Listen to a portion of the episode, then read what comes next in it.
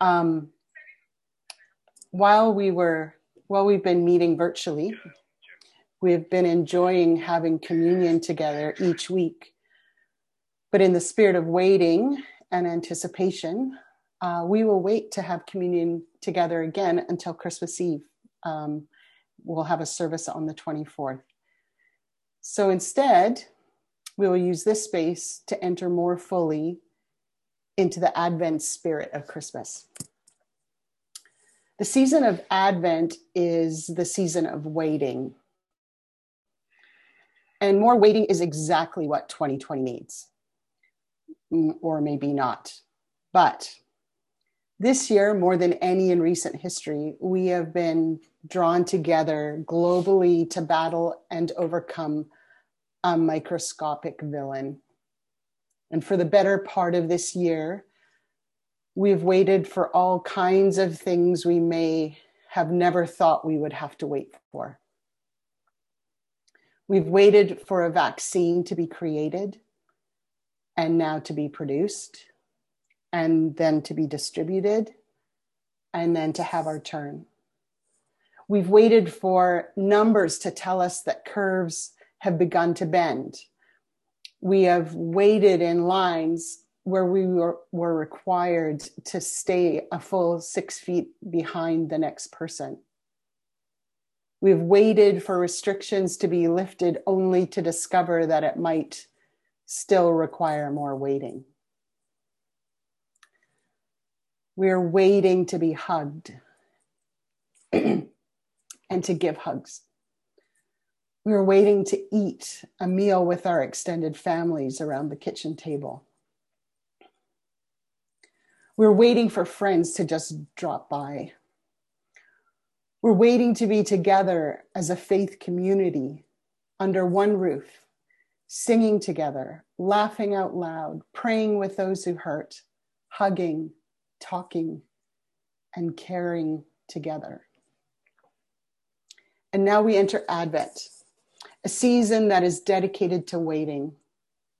And I want you, I want to encourage you to take the time to enter into this with some gusto.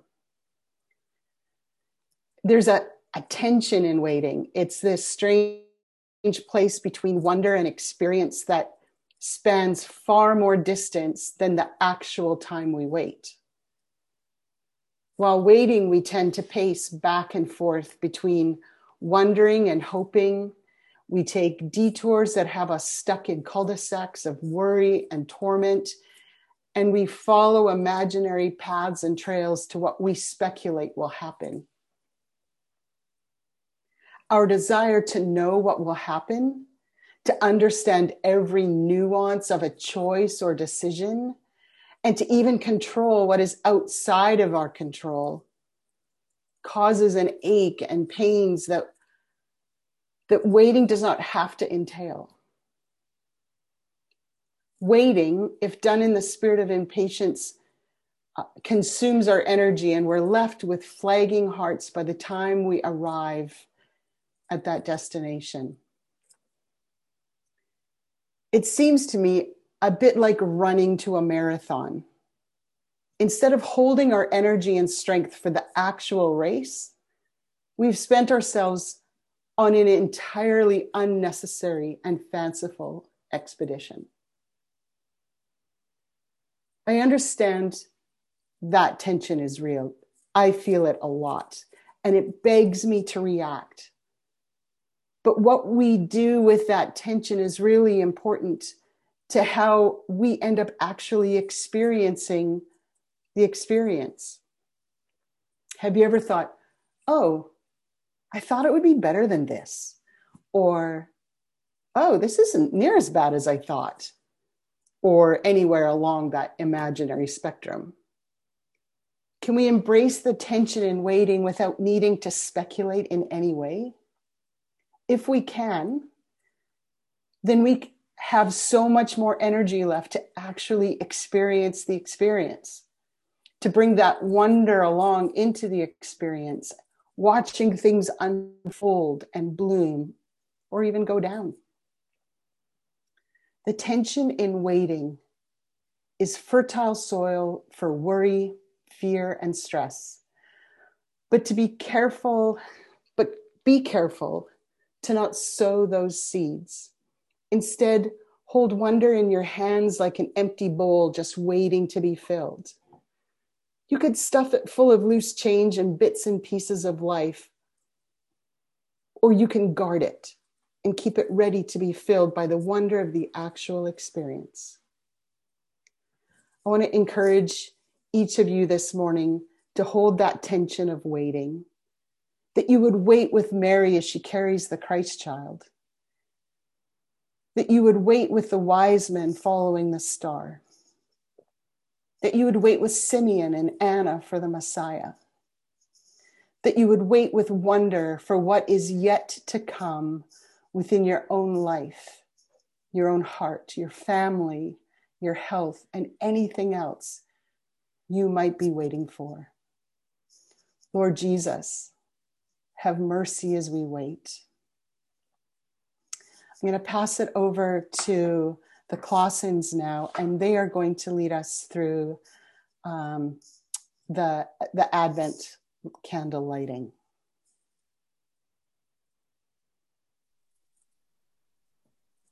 All right. Good morning, everyone. Thank you, Eden. Uh, we're going to try to do this together. So if you have a, a lighter, if you have a match, if you have a, a candle that takes uh, just a flick of your finger to turn it on, um, we'll do that. We'll do a little countdown first. But I just thought of the, the word light and how important light is in the sense of community, the sense of knowing each other, the sense of seeing each other as we are. Uh, we usually uh, don't meet in the darkness, we meet in the light. So, are you ready? Are you ready to light this candle, the first candle? So, I'm going to count down from five. Five, four, three, two, one, light it. Mine's not lighting too good. There we go. All right. And Kathy has something to read yet. May you receive the light of divine annunciation in the flames of your best laid plans. Amen. So I'm going to read the for the meditation. I'm going to read chapter one, starting on page 15. And so meditate. This is the Annunciation. Meditate on this verse from Luke 1 38. Gabriel appeared to her and said, Greetings, favored woman. The Lord is with you. I would add, always has been, always will be. Confused and disturbed, Mary tried to think what the angel could mean. And now meditate on these words uh, from our guest this morning, Scott.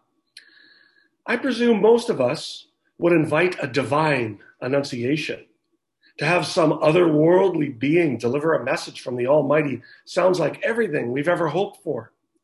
How often do we anguish over life decisions and direction? And how incredible would it be to receive a definitive answer from the Lord of Lords?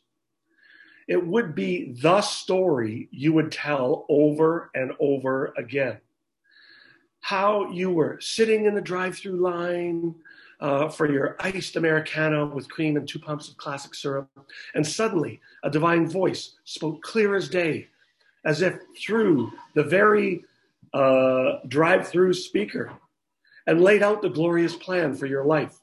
Or one night, you had a fantastically vivid dream, and when you awoke, you knew with certainty what next the next steps were or how you tumbled out of a wrecked car on the side of the interstate, lifted by the arms of a stranger who appeared out of nowhere, who told you uh, it was time to do that thing you've been afraid of and have been putting off for years.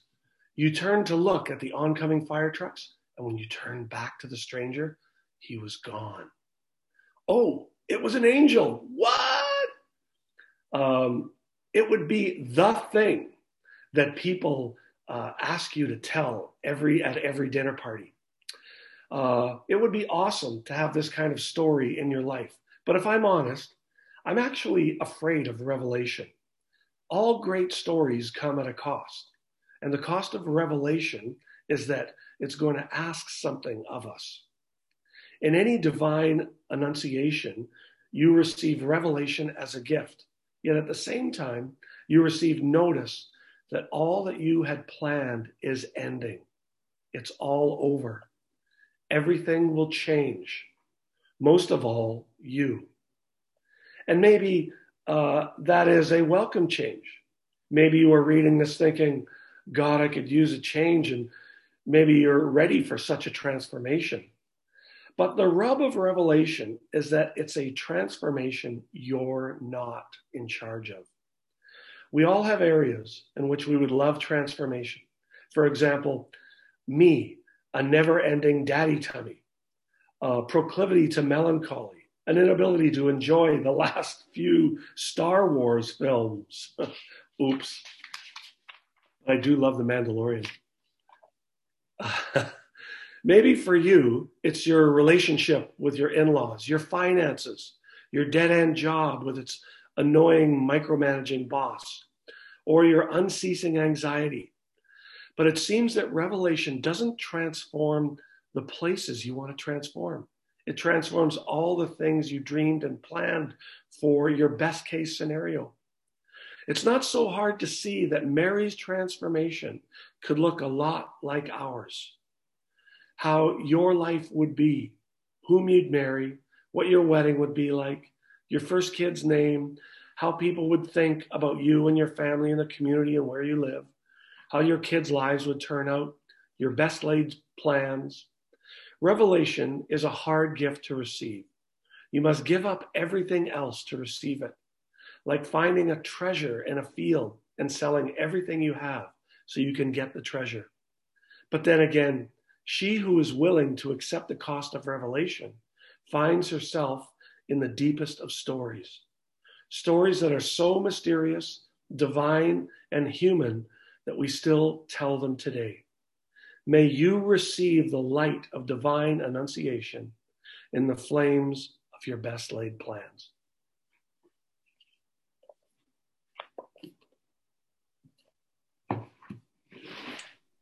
Thank you, Dean. Um, and thank you, Scott, for writing those beautiful words. I'm here to just introduce him briefly. I want to say this uh, that, that Scott Erickson is a modern iconographer um, and this is important, and here's why. Uh, very early in, well, how early? About halfway back to our time of Christ, uh, some Christians got pretty nervous about images. And they were worried that creating images, painting images, carving images was, was idolatry because of, you know, the Ten Commandments says we're not supposed to, to do that. And here's a strange thing that they went about destroying images aggressively. And when you begin to destroy images, sacred images in the name of Jesus, it's not long before you start destroying people who are his image.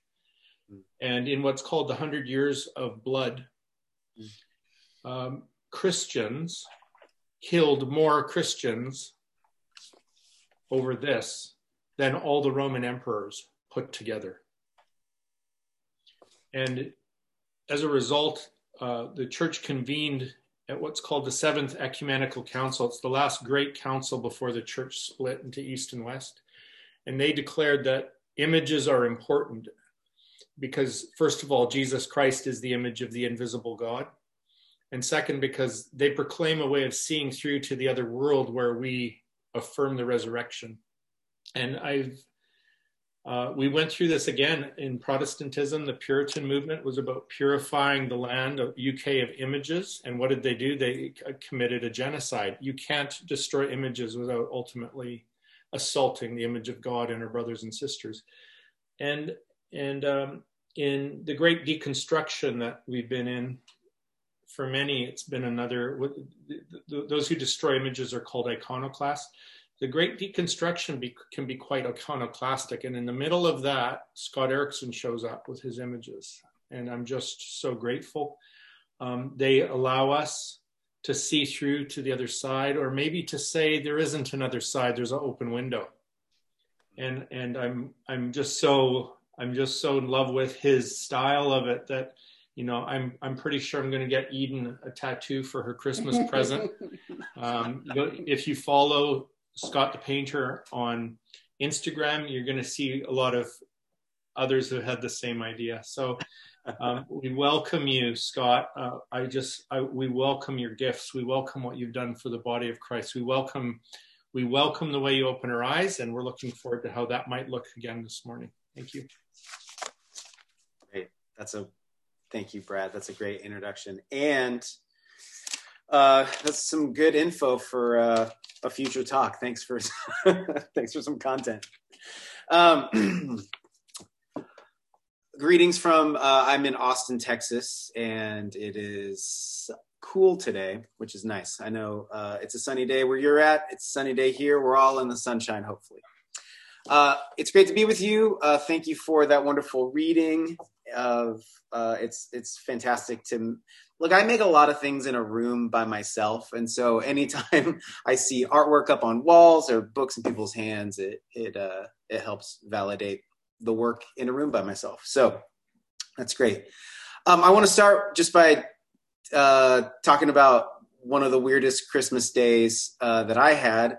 Um, uh, Christmas Day is a typical day where a lot of things are shut down, um, and that's important in this scenario. My when my wife and I were married, uh, we lived in Seattle, Washington, for a long time, and her family lives in Portland, and so uh, we didn't have any kids. Because when you have kids, then you can tell your in-laws you like you come to us, but when you don't, uh, you, then you you know we'd split our times between portland or seattle. So often what we do is we do christmas eve one place and then christmas morning we would drive the three hours to portland or seattle and spend the day with that family. Um, and one of these mornings uh, we uh, our car broke down like halfway through uh, on the way to the trip and uh, we pulled over my wife had this uh, subaru outback that was a bit of a lemon uh, always a head gasket problem and it broke down and we uh, found ourselves just stranded in the middle of nowhere. And we called a few tow truck places. Most of them were closed. We found one.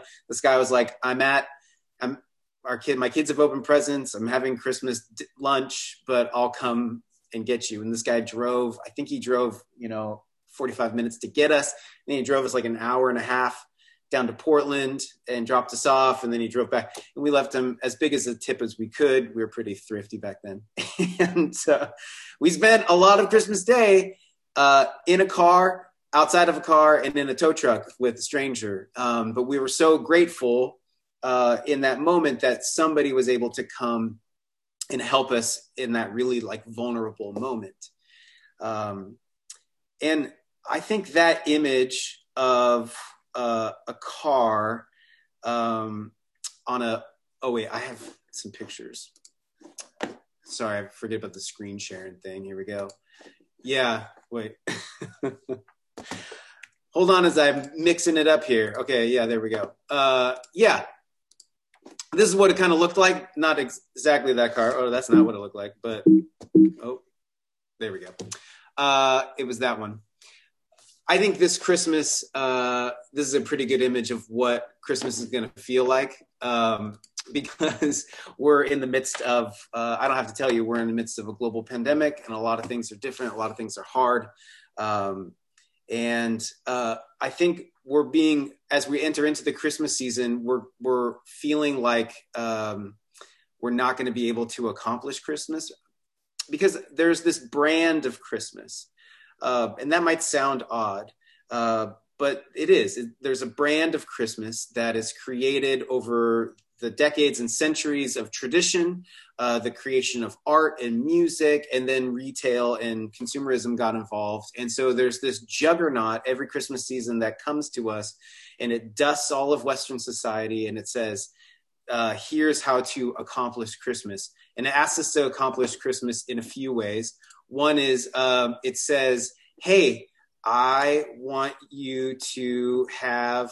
Um, oh, this is not quite working.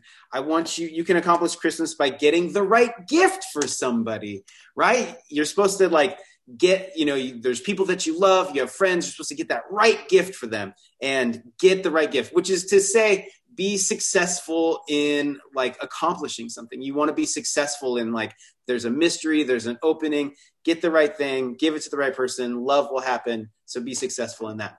The second way tells us is like, we want you to get the right setting. Christmas, uh, that is, uh, this brand of Christmas has been influenced by mostly North American and uh, Northern European countries who are, are in a colder climate. Uh, but this brand, this is tr- this has said, hey, the right setting is uh, decorations, there's lights, it's cold, it's wintertime. I mean, I was talking to this guy in New Zealand, and he's like, Christmas in New Zealand happens in the middle of summer. It's like a hundred degrees outside, and we still, you know, we're all wearing shorts and going to the beach, but we still. How do we celebrate Christmas? We put a tree in the middle of our house. We put icicles, fake icicles, like on our rooftops and stuff and because this massive brand is going around the world and telling people this is how you should celebrate christmas. So get the right setting get the, the get that right setting for in which christmas to happen. And then then you want to get the right feels. You want to have that christmas cheer that excitement right? That joy. And if you can get that feeling if you can get that feeling then you'll have a successful christmas. Um, i just want to let you know that uh, that's going to be really hard to accomplish this year. Um, there are a lot of obstacles in our way um, from even gathering and getting things and doing all like even gifting and all the normal things we are used to doing to celebrate Advent, Christmas. Um, they're changing this year, and so I would like to offer you the truck, the car, the car on uh, on the tow truck as as this as a as an image of what Christmas this Advent could be. And the car is symbolizes us as usual, the way we usually do things every year. And the tow truck symbolizes uh, our vulnerability, our vulnerability, and our vulnerability is going to take us into this Christmas season. Um, vulnerability the etymological roots of vulnerability is uh, it, it's it's actually like a taking off your armor. It's exposing yourself, taking the guard down uh, as you're interacting with somebody. You're making yourself vulnerable. You're making yourself somebody who can be touched and hurt. And that's where vulnerability comes from. And we uh, you know our modern society runs off a lot of things working needing to work for in order to happen. And i think the metaphor of a car breaking down is a good metaphor because if you've ever like had your car if you ever your car's broken down you all of a sudden are awakened to the amount of miles you travel without even thinking about it, right? Like if you've ever like your car broken down, you're like, I'm really far from my house.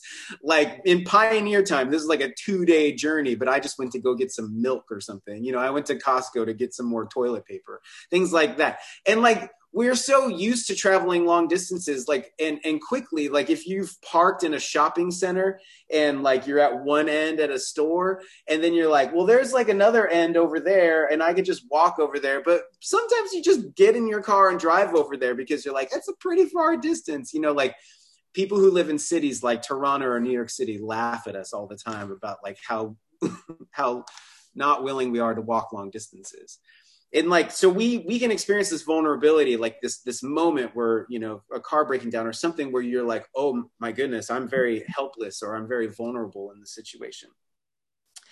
Um and i think that uh this advent vulnerability is the way that we can connect and see christ coming in our midst because we're really aware of the vulnerabilities we have right now. Um we all of us human beings human beings come into the world through human vulnerability. We come weak and powerless. We come needing the help of other human beings to survive and make it. And and god um, this holy mystery uh, this unfathomable thing that we call god came through the same avenue into our world, came through human vulnerability. And I want to, like, you know, for me, a muse of teaching is that we don't tell these old stories because they happened just long ago. We tell these stories because they're still happening today.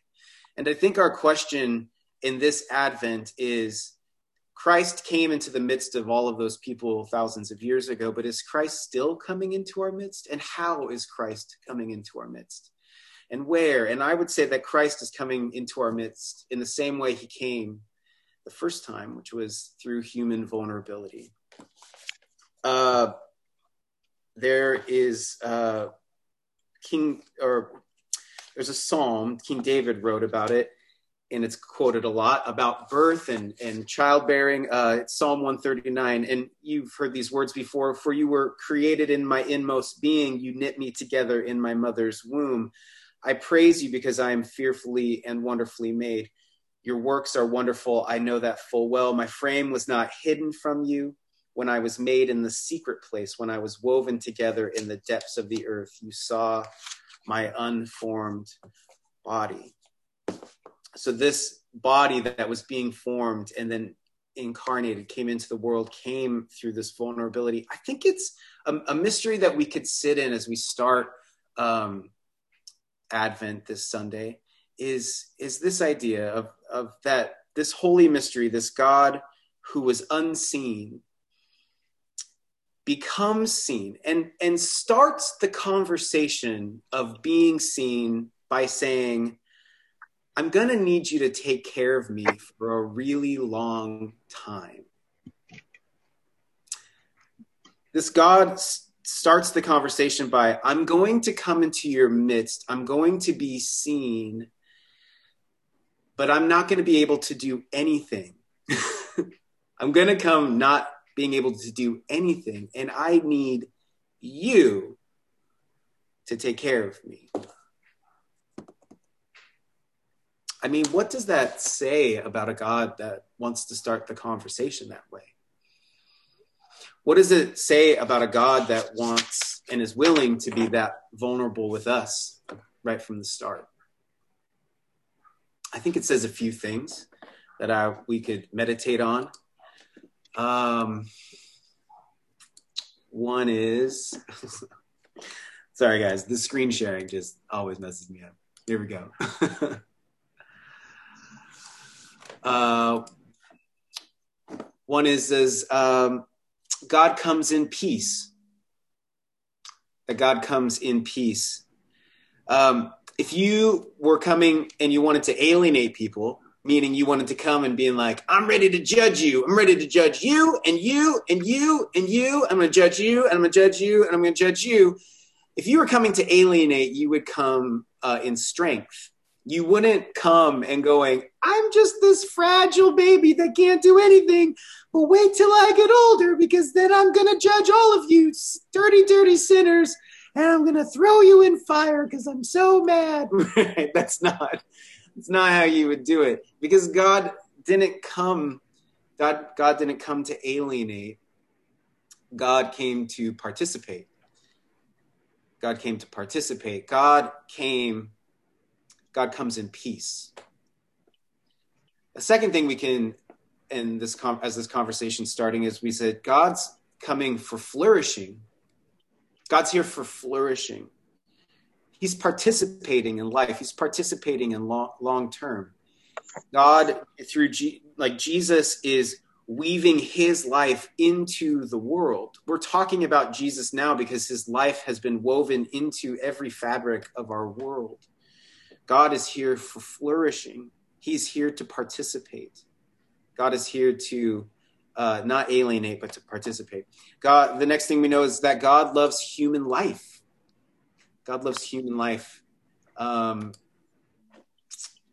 like, you know, if God just had a bunch of things to say, He could have like sent a holy pamphlet or something. But the fact that Jesus uh, integrated into human life. He, what he's saying is he's saying human life is wonderful. Like the best parts of human life is being a human, being in a family, being in friendships, being in relationships. Like there is a wonder and a wonderfulness to human life. And God loves human life. Another thing that uh, this vulnerability says is that that the stages of incarnation are important. The stages of incarnation are important. Development is important. That we don't just start start off as fully formed, but we start off small. Literally, we start off small. We start off as like nothing that becomes something. And then we slowly grow and become seen. We learn.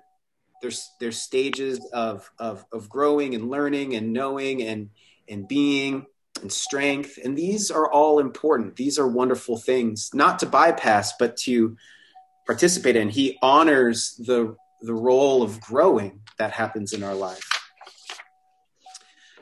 Another thing about God being vulnerable is that God risks being seen. This unseen, untouchable God all of a sudden becomes seen and touchable. And the risk the risk of being seen is that you are touchable now. You can be loved, you can be rejected, you can be hurt, you can be cared for. And all of us, every day when we wake up, actually face that same invitation to vulnerability, which is are you going to let people see you? Are you going to let people be able to touch you? Are you going to take that risk of love? And, and God says, I'm not bypassing that. I'm doing that same invitation that you have. God's vulnerability, uh, again, I said this, but it lets us know that God is here to participate. God is here to be connected to human life and participate with human life. I mean, Jesus' name means Emmanuel, God with us, and He's with us. We, we talk about God and us, but that with is the connector. It's with. We're connected. You know, we have a lot of conversations in our society about is God real or not. I mean, I used to, I grew up in uh, American Christianity, and they'd love to have these debates, you know, where they bring like a Bible teacher and then they bring an atheist and they'd have like a debate and you know and i would only really listen to the bible teacher side later on in my life i was like oh those atheists have some good points um, you know but always the the kind of the the thing that's being asked is like is god real? Is god real? And and i think that we think that's what our real question is. Is god real? I don't actually know if that's our real question. I actually think our real question in this whole thing is is god real in all of this? Like this life your life my, our lives together. Is god real in this world? Which is to ask is god good does God know what's happening to us? Is God aware of what our lives look like, of what society's like, what's going on in our country, town, house, hearts? Is God real in all of this? We're in the midst of a once in a lifetime pandemic. Uh, and we're very aware of our vulnerabilities right now. We have a lot of vulnerabilities. One of the ones that we're most acutely aware of is the one that we spend a lot of our times ignoring or rejecting, which is uh, that we can die. I mean, leave it to an Enneagram 4 to bring up death. You know, I'm an artist. That's what you get when you welcome me. But, you know, we are we are more aware than maybe we usually are that we're susceptible to something that's invisible that we can't see, something that's past in our invisible breath that could affect us and we have no real control over it except for our modern ways of medication and, and medicine and incubate or you know respiratory help that could keep us alive. But we're really susceptible to our mortality. And that is we're being aware of that every single day which maybe you know in the past before this we would we would hear of somebody's passing or uh, we would maybe visit a funeral a few times a year or once a year depending on the stage of your life. Um, but it wasn't something we were reminded of daily. And that daily reminder is uncomfortable. Like i know i'm i know i'm an artist and i think about death and stuff but like it's still uncomfortable. It's really depressing. I actually uh, if i'm honest and I try to write a book about it, is uh, I woke up this morning and I if I didn't have this or children, I don't know if I would have got out of bed. You know, like I it's wearing, it's grating. Um, what I see actually uh, in that vulnerability is that when I look in the story of Jesus, I see uh, I see a God who's very aware of what's going on right now. Uh, I'm a Christian because of the resurrection. I'm a Christian because I've had um, deeply personal personal experiences with a living incarnate Christ. But I'm also a Christian because of the shortest verse in the Bible, which is Jesus wept. Um, because if there was a story about a God participating in human life, and that story didn't have that person crying at their friend's funeral, like I have, like you have, uh, then I wouldn't believe it. Because it wouldn't, I wouldn't think that it was a true story. It would just be a story about um, God uh, insulating itself from some of the worst things about being human. And that's not what we see in this story. That's not what we see in this reality. That's not what we see in God's participation. We see God very aware of how hard it is to be a human and participating in that along with us. You can't have any real connection without vulnerability. You can't have any real connection if you're guarded and you're protected. It only comes from letting the guard down, from taking the armor off. And God is interested in connection. God is interested in, in, in, God has shown us that he's willing to participate by opening himself up, by becoming vulnerable. That he started the conversation with like, I'd like you to take care of me for a long time. and so I think our question today, uh, as we begin into Advent, is not, is God wanting to connect with us, but are we willing to do that? What are the ways that we could let our armor, take our armor off, our guard down? What are the ways that we could allow, allow our vulnerabilities, the things we're feeling, the, the weaknesses we have, as the way that we connect with God, that we allow Christ to incarnate and join us and be with us in those vulnerabilities? Because I think uh, as we go into Christmas, we have all these expectations, not the expected ones of like, get the right gift, get the right setting, get the right feels but let's get uh, allow ourselves to be on that tow truck of vulnerability and go i'm not going to be able to accomplish what i set out to do this year but i'm going to allow myself to be taken on this journey because that's what that's where i'm finding myself um, so one thing i'd like you uh, to give you uh, as we uh, as we enter into Advent and a way to practice our vulnerabilities, there's a there's a prayer called the Welcoming Prayer. It was developed by Mary Morozowski. I butchered that. Uh, uh, but she uh, she developed this really three step prayer. It's it's really simple. When you when you come to this place, or if you have this experience where you're very overwhelmed, or you have like a very emotional um, experience, or find yourself in an emotional situation, she just says, um, sit with those emotions. Don't ignore them. Don't medicate them. Don't turn something on right away. But sit with those feelings those thoughts and sensations and commentaries that are in your body.